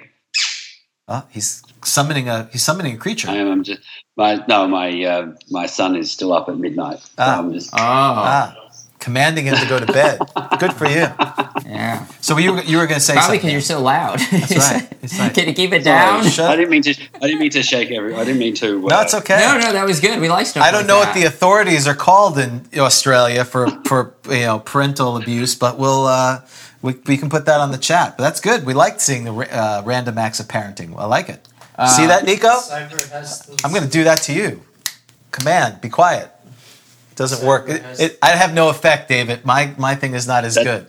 He's still sitting on the couch. Hasn't done anything. Don't worry. Ah. It's just a seventeen-year-old, not not moving. Uh, Do you have him? Have you introduced him to first edition AD and Yes, D? yeah, yeah. He, he's run. Yeah, he's run. A, yeah, he's run a game. He's run a couple of games. He's done a fifth ed game and a, and a first ed game. He did the Cult of the Reptile God with his Okay. mates, and it was like a TPK. That's what he said. David, and when we first started corresponding, uh, mentioned that that his uh, they played first edition. Uh, they, have they moved to fifth? Are they still playing? Or Uh, the, any, uh, the, he hasn't played much, but um, fifth edition is usually the, the edition that's uh, the choice. Yeah. Just because you know it's the one that everyone. It's, it's a little bit easier. right? And Well, it's, uh, everyone should have nicer. their yeah. Everyone should have their edition. I think you know it's the game uh, is what matters. I mean, I, think it's nice if people want to play first edition. It's just like the people who came. 10 years before me, OD and D, that's what they played. Good for them. Yeah, I mean, I, I hate to say this, but I don't. It's not. It's not like I actually think first edition is the bad. I just I grew up playing, it, Right. And so That's that's, right. what I like. Yeah, So you had a comment. there is a line in the player's handbook that says when important single combats occur, then dexterities and weapon factors will be used to determine the order and number of strikes in a round. There you go. But that's and I I believe single combats is referring to list combat, but it's never fleshed out. And so I don't know that anyone. I, I agree with David that I think what Gygax was probably talking about was kind of this classic one-on-one, kind of like where I had where Lane's character was right. fighting a the duel, player, right? almost like a duel or a challenge. Yeah, yeah. but the pro- not not really a melee where you just happen to be fighting one orc at the Right. time. But but but Dex it never tells you how to use dexterity as a weapons factor, so I guess it's up to you to figure that out. I don't Well, think dexterity is only. I mean, from I found it actually. I found it just the other day. How many how many years have I been playing? Uh, I found to find this really obscure rule in the middle of nowhere. Uh, that like, um, Well, that's why we have you here, David. That's is- what. I got if it wasn't for you, we wouldn't know the homunculus and mending. We're And like, I got this. wow, This is a new segment. All right, we're doing this. Is a, we're introducing it from the land of obscurity. All right. obscure The- show. the- Yeah, first- the, the Obscuratron. The Obscuratron is set to high on this. All right, tell there's, us. uh, one, there's one line in there where it talks about that um, when you're firing a missile weapon or using a missile weapon, your dexterity reaction adjustment is used on the initiative. Ah, So you can Oh. actually attack before uh, the rest of the party or the rest of the bad guys or whatever. if it's if it's single combat, higher- if it's single combat. like- Well, No, if it's any, no, I think if it's anything, he's saying if it's Well, it's, anything, any- it's just if you're throwing or if you're throwing or firing a missile weapon, your reaction attacking adjustment, which is you know at 17 dex is plus two. If you roll a five, then you actually move Yeah. on initiatives. You attack as if it's two better, are you? I two think initiative points. I think you find that on DMG page sixty four, Right. maybe. I went through. about I went through basically the books, and I like tried to distill all the rules. Yeah, a character making a missile attack adds or subtracts his or her dexterity attacking adjustment to the initiative roll. So you know, because oftentimes players believe that missile weapons go first. Now I don't know is that if that's an OD and D and a Holmes Basic where that It- comes it- from. In, in the list, like in the in where where they go. So you've got the first thing you can do is um, parlay. The first thing you can do is talk to someone right. if you want. So you roll for initiative. You can choose to talk to someone, Right. And they get a response them talking back. So that that's their. They actually get to do something in your round, which is only talk. okay. But then after that, you've got the the, the number of the different things that you can do. So if you look at the, um, I'm just going through the list. Where is it? It's here somewhere. Here is avoid engagement, which is your flee, slam door, Right. use magic. That's your first step. So if you win initiative and you haven't actually engaged yet, the first thing you can do is run, right. And this, and yeah, Yep. and then you've got the attempt to parlay. Then you can await an action by the other party if you choose. So you've got that choice of sort of doing reaction um, checks. Then you've got missiles, magical devices, spells, undead, and actions, and all that sort of thing fall into um, D, category D of the uh, initiative things. And this is what when I was talking about before, when I was saying the initiative led section, that's this bit here. Right. So this is between A and H is the initiative led section, and then you've got if you've got multiple attacks, they go before or they go after. Yeah. But, but again, in an initiative order. So that's the same thing. If you've got three, if you've got th- throwing three daggers, no, three darts. If you're chucking three darts, you're like the magic user throws three darts in it. In you know because they got one weapon, they choose darts and they can throw three. So they get to do one before the initiative, inside initiative, and then one at the end of initiative. Right. And I think this is where John has done a really good job. Um, he's really embraced that. So we will get situations where if you get two arrows, he's not allowing you to get two shots right at a time. He's doing one before initiative and one after initiative. Because once everybody has moved into striking range or charge, then you're firing into melee. You're not firing a missile, you're firing into melee. Right. You know, and so that, that initial that first step where you've got the party all scattered around a room doing something and then the orcs come in, the person with the bow gets one shot, Right. everyone else moves to engage. Well, now you're firing into melee if you choose or not. So and and with my players, they normally do and shoot their own guy in the back. But you know that's that's fun. And Go you- ahead, a player's character's a player character's dexterity adjustment also applies to surprise, which Yep. I think I often Yep. Forget. Right. Right. So because you can. Yeah, so the surprise rounds. So if you've got if you um, yeah if you roll a one and I roll a six, then that's normally five rounds of surprise. Oh, we got this controversy but going. then if you've got three, but if you've got plus three onto your um, dexterity adjustment somewhere, then that goes to two rounds of the two surprise rounds instead. Uh, Do this we want to go there? this this up to you. We've had this discussion, We've had this discussion. and I will tell you know. So polyhedron, oh yes, Bob. in fact, had it that way. The way Right. they, so so I don't read the surprise rules that way, and I don't know if we want to head down that road. Uh, The way I read the With surprise two rules, hours and eleven minutes in, but who's counting? Well, see, the Sweden wanted a whole discussion on, so we should have I- a separate. se- That's what we're going to do. We're going to we're going to parlay right. We're that- talking fighters here, people. That's right. We're t- well, we're talking surprise and and uh, All evidence to the contrary. Well, just to, and we should probably maybe have a session. I Right. can't believe I'm saying this on surprise, but And the way- initiative, The way I, and initiative, yeah. Maybe someone can fill in for me on that episode.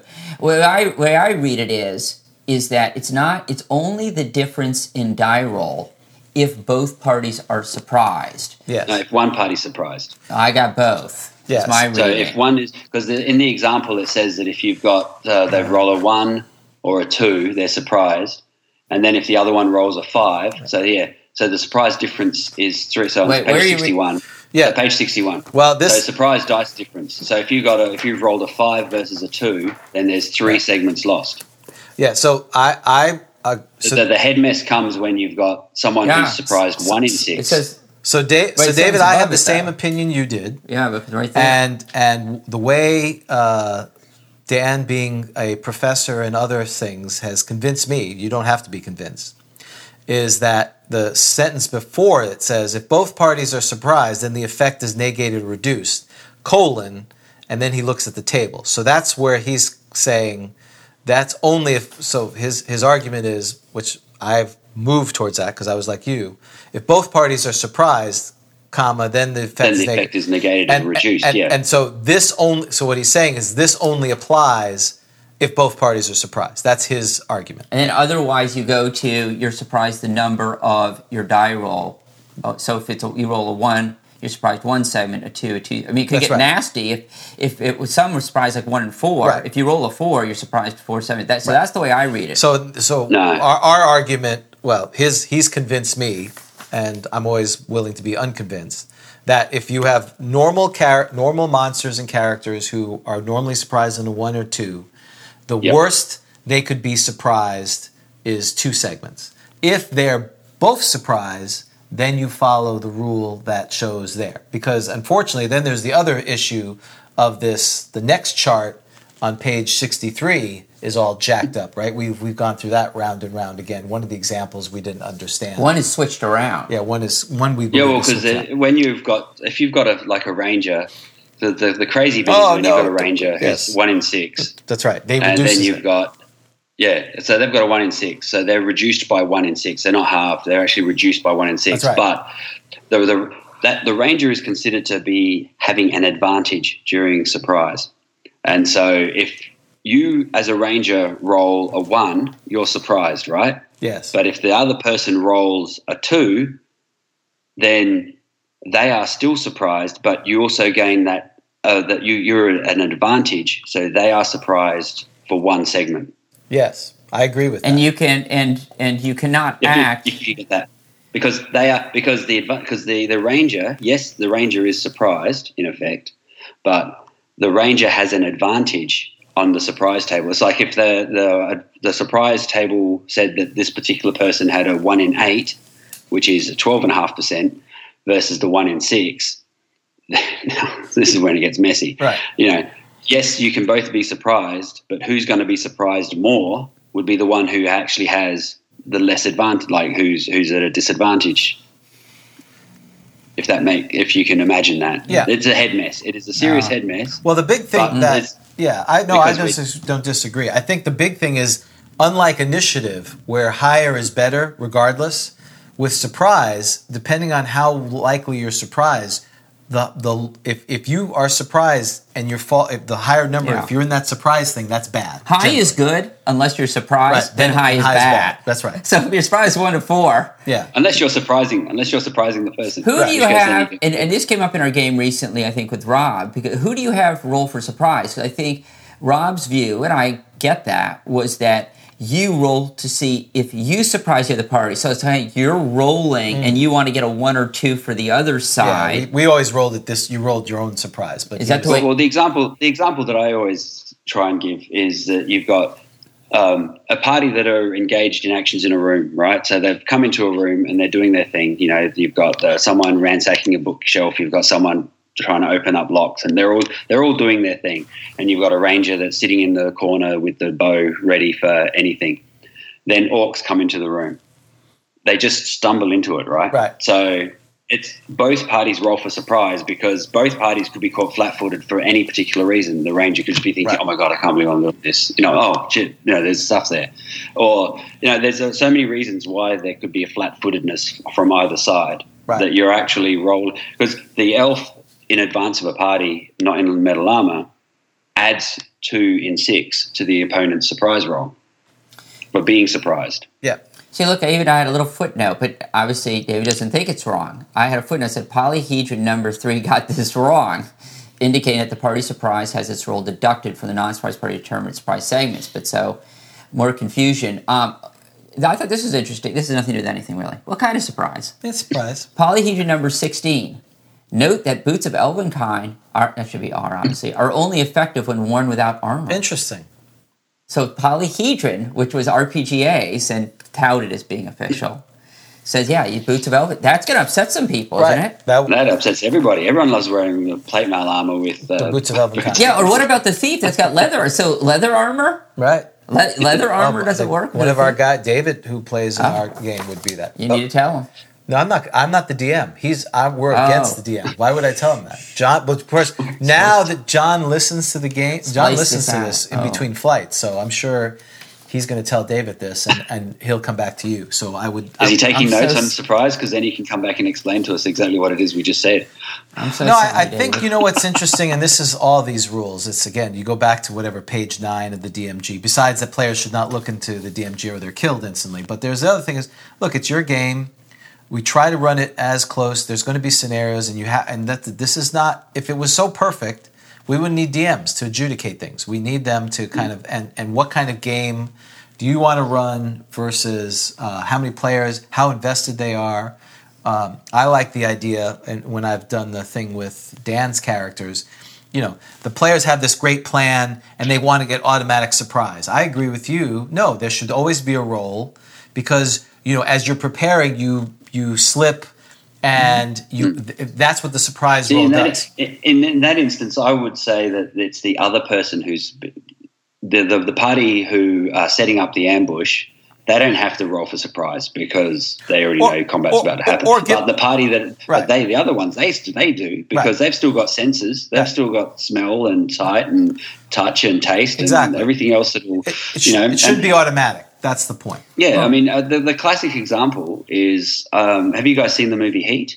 Oh yeah, a long time Yeah, ago. like yeah, but uh, Robert De Niro's character McCauley, he's standing on guard, watch. Right, he's just did a hiding in shadows thing and just completely blacks out and just sort of hides in there.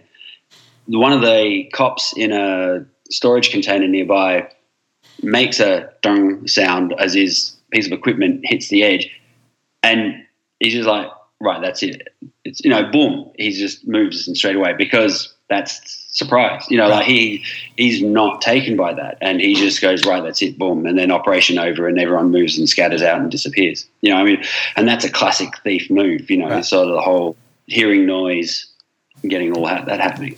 I, But um, you know, I like to think, and I know now we're moving to a surprise show, but but Right. surprise. But what I like, to, I, I like to think that even if you are being really careful, I mean, if you know there's something there, I get it. But just because you say we're on alert, we're quiet, mm. yeah, I think you. that's it's one and two. You right, you could still be surprised because you never know what happens. Oh, and I want to note this too because I thought this was interesting. Right, so during a surprise segment, the discharge of arrows, bolts, or hand hurled weapons is permissible at three times the normal rate. Right. That's So when that's I keep really forget- nice. That's when I keep forgetting. Yeah, Because I always say it's you get your full attack round, but it's actually triple, which is triple ridiculous. DMG page sixty-two, triple. Hmm. triple the normal attack rate. Yeah, and Gar- Gary's clarifications on page 38 said so if there are three segments of surprise, the weapon has a rate of fire of two per segment, then six attacks could indeed be made thus. Six attacks. Well, that's He said that's good. So six if there- attacks each segment, or six attacks total. He just said so if there are That'd three be- segments of surprise, the weapon has a rate of fire of two per segment, then six attacks could end it. I don't know. Does that mean six? Yeah, it would, Yeah, 'cause I guess that would be six per segment, right? Well, yeah, because that's. Twelve. You're That would just be- that'd be eighteen. You're literally doing the Legolas thing. You're just that's great. I love it. because the first thing says triple, which I, okay, I, I I got that. That makes that makes perfect sense. Triple. Um, then that would be six attacks per segment. But the way he just explained, it's six attacks for the three segments. So now I'm confused. There are three segments. that of was not helpful, Gary. No, his- that's his clarification. That's clarification. Three segments of surprise, and it has two per segment. Yeah, it sounds All like that would be all hail Gary. six All per hail three. Yeah, that'd be Gary. eight. That's that'd why he's be right behind us. eighteen. That's why he's smirking at us. He's like tricky He's loving it. yes, he's loving it. It's hilarious. All right. So um, I think is there anything more about fighters? Because I want to be So respectful. back on back onto fighters. Last bit's on fighters. Yeah. Um, uh, I suppose the only thing I can think of would be that, like I said, like I said earlier, if you're um, an elf, if you're a gnome, a, a half elf, a halfling, you're going to be a multi-class. You know, you want that fighter to be. You want the fighter hit points to be supporting either the magic user or the magic user thief, or you know, as a fighter magic user thief, or you want that. Um, you know, the, you want the weapons cabinet so that you can say, right, my um, halfling thief can now use a bow because you know they can't use bows as a thief. Whereas when you're a fighter thief, you can use a bow. and so that's the sort of thing that uh, that's the only sort of thing I can think of is just that if you're the you're not going to say as a halfling, I'm going to be a pure straight fighter because you're going to have a very short career. Yeah. You're gonna be But, unless you you're know. like the town guard or something, some, Right. something weird like that. Dan, anything else? Or are we ready to wrap this up for I think we're ready to wrap it up. Okay, good. So um, let's uh, let's talk about uh, suggestions. Suggestion. You know, my suggestion is I'm going to I'm going to pass it off to uh, David. What's your what's your suggestion? Do you have a suggestion for us this week? I do. My suggestion is that it's about inspiration. I just think that if you're one of the things that we, I suppose, we're a bit older, some of us, uh, you know, I don't know how many, what all the, the listeners are like. I'm sure that they're all very similar in the way that we've all been raised. And we all get a bit older and we all get a bit more jaded and we all get a bit, oh, it's this and it's that and the energy for doing something. I just think, I was thinking about it. I still haven't had a chance to have a proper game from what, you know, you were suggesting last time to me. But I just think, go watch The Adventures of Robin Hood.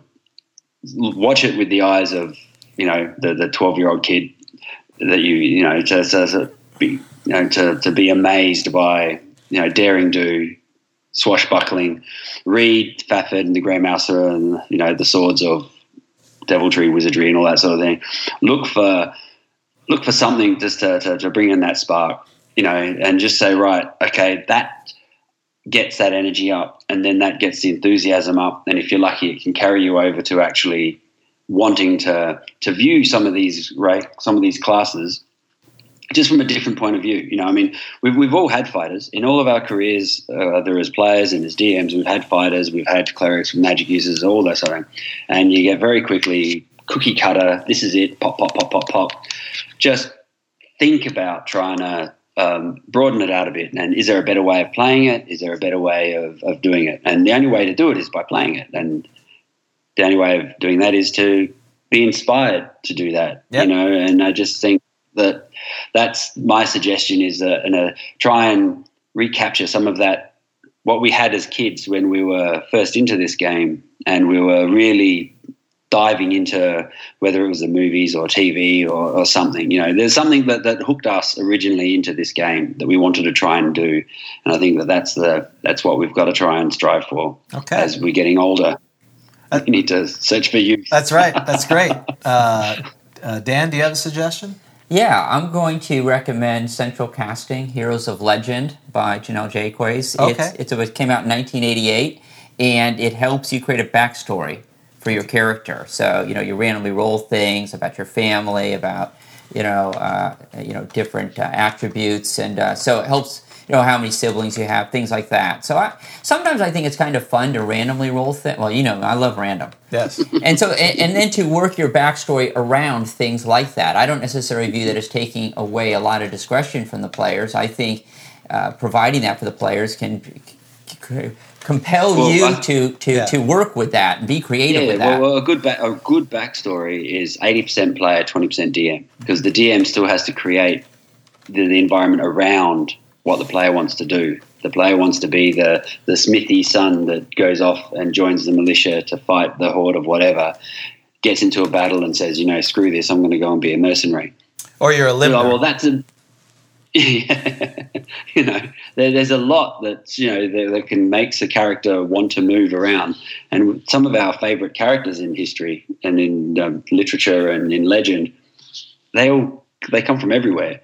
I mean, we all love Inigo Montoya. I'm right. sure that we've all seen yep. you know, Princess, Bride. Exactly. and yeah, we've all you know, Dread Pirate Roberts. We all love. oh not that. tony And, uh, montana It's not Tony Montana. That's a different. like, what guy. Scarface got to That's right. Scar. but look, Can you? We all you see my little to- friend. we like his I look up to backstory. him. Look fondly at. He's Tony got a great Montoya. Backstory, right. Humble got- beginnings, That's right. Rags to riches. an immigrant. That's right. Immigrant's tale. It's wonderful.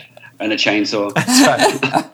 That's well, I think yeah, the chainsaw was on him. I think wasn't it? No, he- was about he's- to. he oh, survived he comes the in to save. Yeah, he survived, He- he- but he he- wasn't using. They he were made like a save chainsawing versus his. that. Exactly. Right. Yeah. He just sees the blood on the window. Right. He he uh, made a. They were listening to the music, right? Oh, his buddy was out there listening That's to the music, and he sees the, the blood. Is Yeah. you see the blood? Yeah. Yeah, Okay. he survived that. Yeah. Anyway, yes. Yes. Oh. So so But, but, yeah. my suggestion is going to be, and I'm going to do a Dan here because Dan's always cla So, David, why don't you remind folks of the work that you've done, um, kind of uh, reviewing the classic books? Tell us what you've done. Maybe give an update on uh, what you've done with your works and how they can get to Sure. them. Yeah.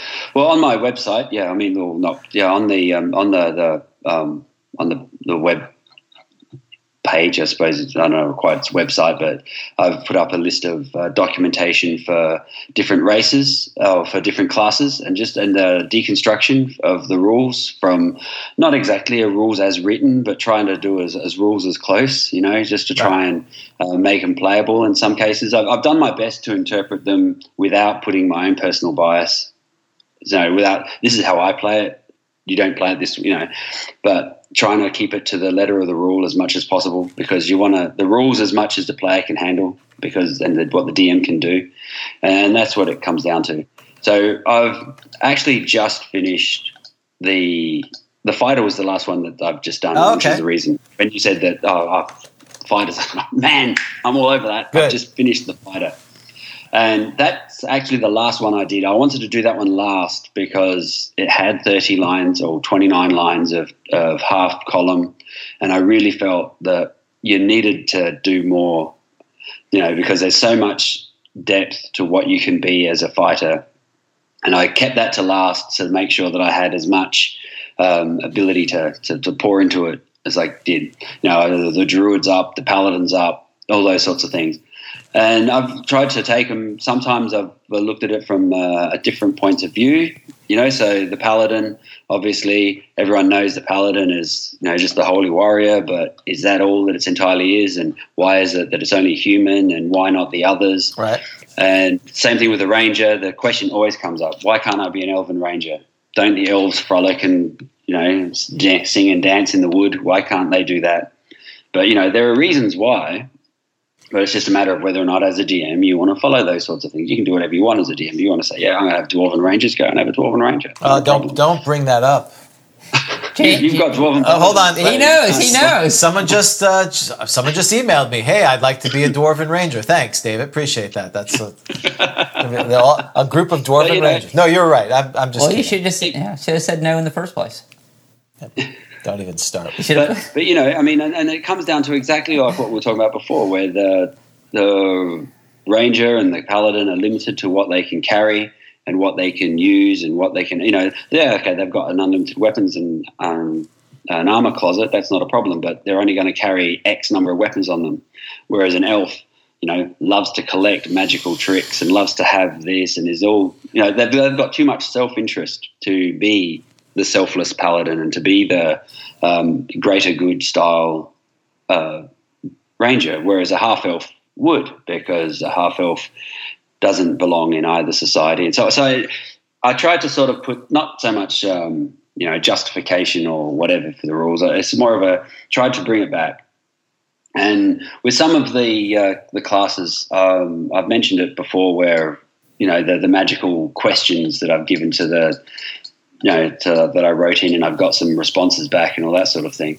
And that's exactly what I've put in as well. Some of those bits. So, like in the ranger section, um, one of the questions that I asked and I got back information on was about the uh, tracking. You know, how how fast can they track when they're tracking, and about tracking. And this is what I did. Is it right? And then bang, I got back this whole chart of stuff, and which I've put into Okay. the uh, into the section on the ranges.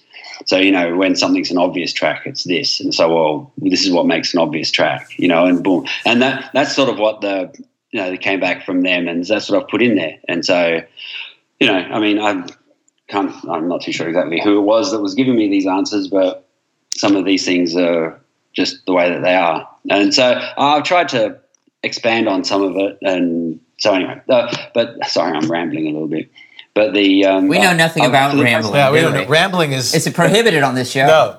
If you're not concise, you're not allowed on. So in terms of character classes, in terms of character classes, I've pretty much put everything up there. The monks up there now, and um, uh, and all I'm doing is I'm revisiting bits and pieces when I find a rule or when I find I didn't write something clear enough. Because unlike Gary Gygax, I'm alive, so I can rewrite what I've written Right. if I think that I've not explained it correctly, or if I've not you know, inter- tried to put a if I if I if I put a bias in there that I didn't realize I had. And I've done done that with a, with one of them. I think it was the assassin. I put too much of a bias in there, and I didn't realize. So I read afterwards. I was like, "Oh, I shouldn't really do that." I'm like telling people how to play an assassin. So then I went back and touched it up to take out some of my um, my own Right. ideas on that. But I put a little suggestion on the back of every of all of them as to what I think would be that monk. You know, like obviously, you know, um, Caine from Kung Fu is in the monk. You know, and Aragorn is a ranger, and so on. And so you've got various ideas, and I've done the with the fighter. I've uh, very um, dangerously placed um, El Cid as a fighter rather than a paladin because of his behavior Right. when he decided he was going to raise an army against his own king because he kidnapped his children. Right. I thought that's more fighter. That's not really a paladin, Right. you know. But you know, I could be wrong on that. But that's sort of one. Well, of I'm those sure. I'm sure I- someone's going and Dragonsfoot is going to respond to that right now. Someone has had that. The thread is starting. That's right. The thread is. In fact, the postings have been. Well, begun. Paladin is El next Cid week, should so be a paladin. that, that's a good segue to next week. That's right. Next week will be right? Paladin. Um, well, I will put a link in the show notes and on YouTube so people can come look at. Uh, really, it's a labor of love that David is. You know, a lot of us have opinions, and a lot of us have tried to simplify the game. You know, Da- uh, Dan and uh, and with my minor contributions have added some things. We, but really, you've you've put a lot of effort into it, and you know what you find is when you read other people's work, you kind of you know, like everything, you can take it and say, "Oh, that's really cool. I can apply it," and sometimes you don't even think about it. So um, that's my suggestion. And, and, you know, and I don't try and lay down the rules to say, look, I know more about this game than anyone else, or that I'm doing it right and you're doing it wrong, or you're doing it right, or what. You know, this is very much a game where you can have three people who've been a DM for 15 years who've had successful parties. And they do have incredibly different playing styles, and they would be using the same three books, but it would be a different game, you know. And you just, and that's actually something that I love about this is just that you've got that level of complexity. I love it, and I find it as a it's a limitation for it because if we want it to live, we want this game, we want the first edition version of this game to survive, then we have to help as many people to get past that initial Right. boundary of of everyone else saying, "Oh, it's so difficult. Oh, Right. oh, it was so bad. Oh, oh, it's terrible." It was 1978. It was 1978. Cars were 1970. You know, it's just the sort of thing that you've got to sort of look at. And you know, because in fifth ed, you know, obviously, you know, everyone's got 20 stats, and everyone, know, know, everyone just seems to be, you know, fifth level before they're, you know, I mean, I don't know how the power levels actually sort of like equate. I'm sure that someone's done a, a first ed versus fifth ed Sure. chart and worked it out. But you know, it just that first ed where you you are the 15 year old who's just been thrust into the world, and here's a longsword, and you're going to die in 30 seconds if you don't have a 10 foot pole. and that, I think that's the spirit we still, you know, regardless of the mechanics and how complex, um, it's that idea that the game generates your character, not you know the story that you do before. It's important to have a backstory, but it, you know your most exciting thing shouldn't have happened before you start playing. It- The game, the interaction with the party is what you do. Okay. Um, so, in respect of your time, because it is now late there on the other side of the world, somewhere near Korea or wherever it is over there. you know, Right. my geography gets very fuzzy past Florida. So, um, uh, it's a good segue. We're trying to keep First Edition alive because we're having GrogCon uh, October 11th through the 13th here in the Orlando area. So, assuming we survive Dorian and we're not an underwater uh, wasteland, you please come on down here. Um, we'll be running first edition games. We'll be running Call of Cthulhu, Paranoia, all the games from the late 70s and 80s that our friends want to run. We've had some good response. If you want to run a game, you have till September 15th to submit that. Um, I, I have a couple of people. The tournament's actually filling out a little bit, so I'm uh, pretty excited. Uh, there's also be fifth edition um, uh, miniatures like uh, Warhammer 40k. Uh, there'll be tabletop games. You know, we expect hundreds of people there, not for our specific thing, but we're part of this big event. Um, so if you're in the Orlando area or near the Orlando area, and you have, we would love to see you. So um, we're on YouTube, we're on Twitter. At Grog uh, Talk. We have our website, GrogCon. Uh, you can listen to us on our podcast, Google Play, iTunes. Please review, like, and subscribe. I know everyone asks, but that uh, I think we have a lot of fun here. You know, because of this, we've met David, who's a dear friend of ours. Um, so it's a lot of fun to to do this. Um, if you want to be a guest, you know, just email us at info at GrogCon. We we We have no standards. we have well, yeah. Basically, we have no. You, you have to have Oh, Skype. good to know. You have to have Skype. You have to.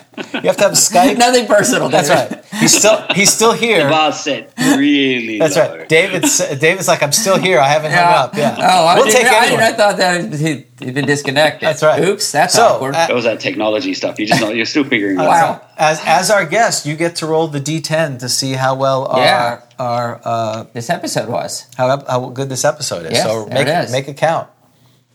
Now, here's an important question that I want to ask everybody out there. Sorry, but one last thing. Sure. In terms of rolling dice, do you think that's a roll? Oh, that's horrible. No, No, that's not. A roll. that is not a roll. See? you got to shake No. it. Yes, no. roll.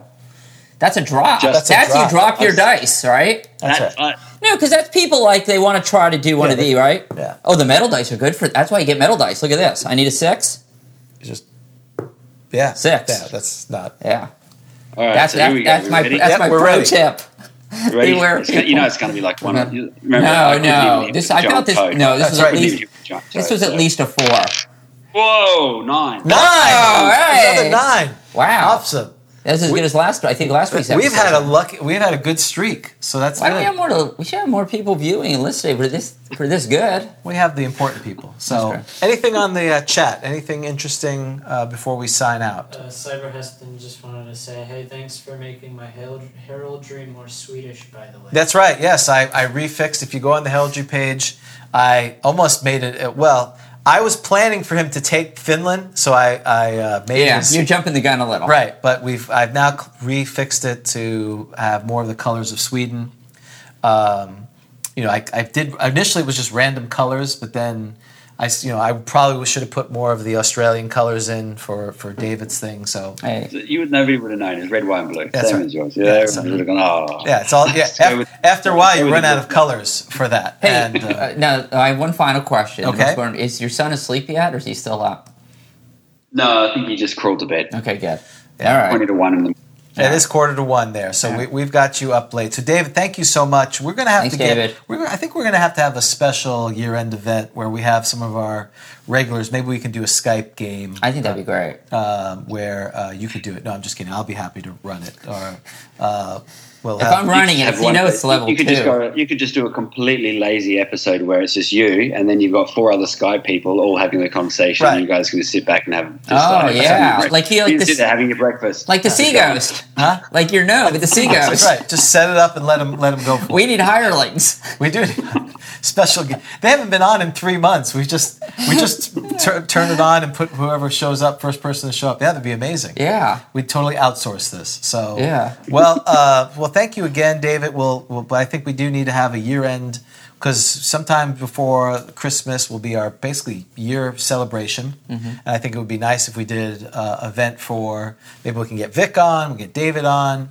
I know uh, Martin is maybe interested. I know Max from uh, Quebec is uh, wants to get on soon. So maybe we can get five or six. You know, based on the technology challenges, have a have a group of five or six internationally. Find a time that sort of works. Do a two-hour thing so that poor David doesn't have to, you know, three in the morning. He's trying to keep keep awake here. We just do a cardboard cutout of him sitting there. After a while, yeah, he doesn't move anymore. It's like he's gotten awful quiet. He went to bed. So, uh, David, thank you again. For, just just freeze the just freeze the camera image. Yes. right, that's yeah, right.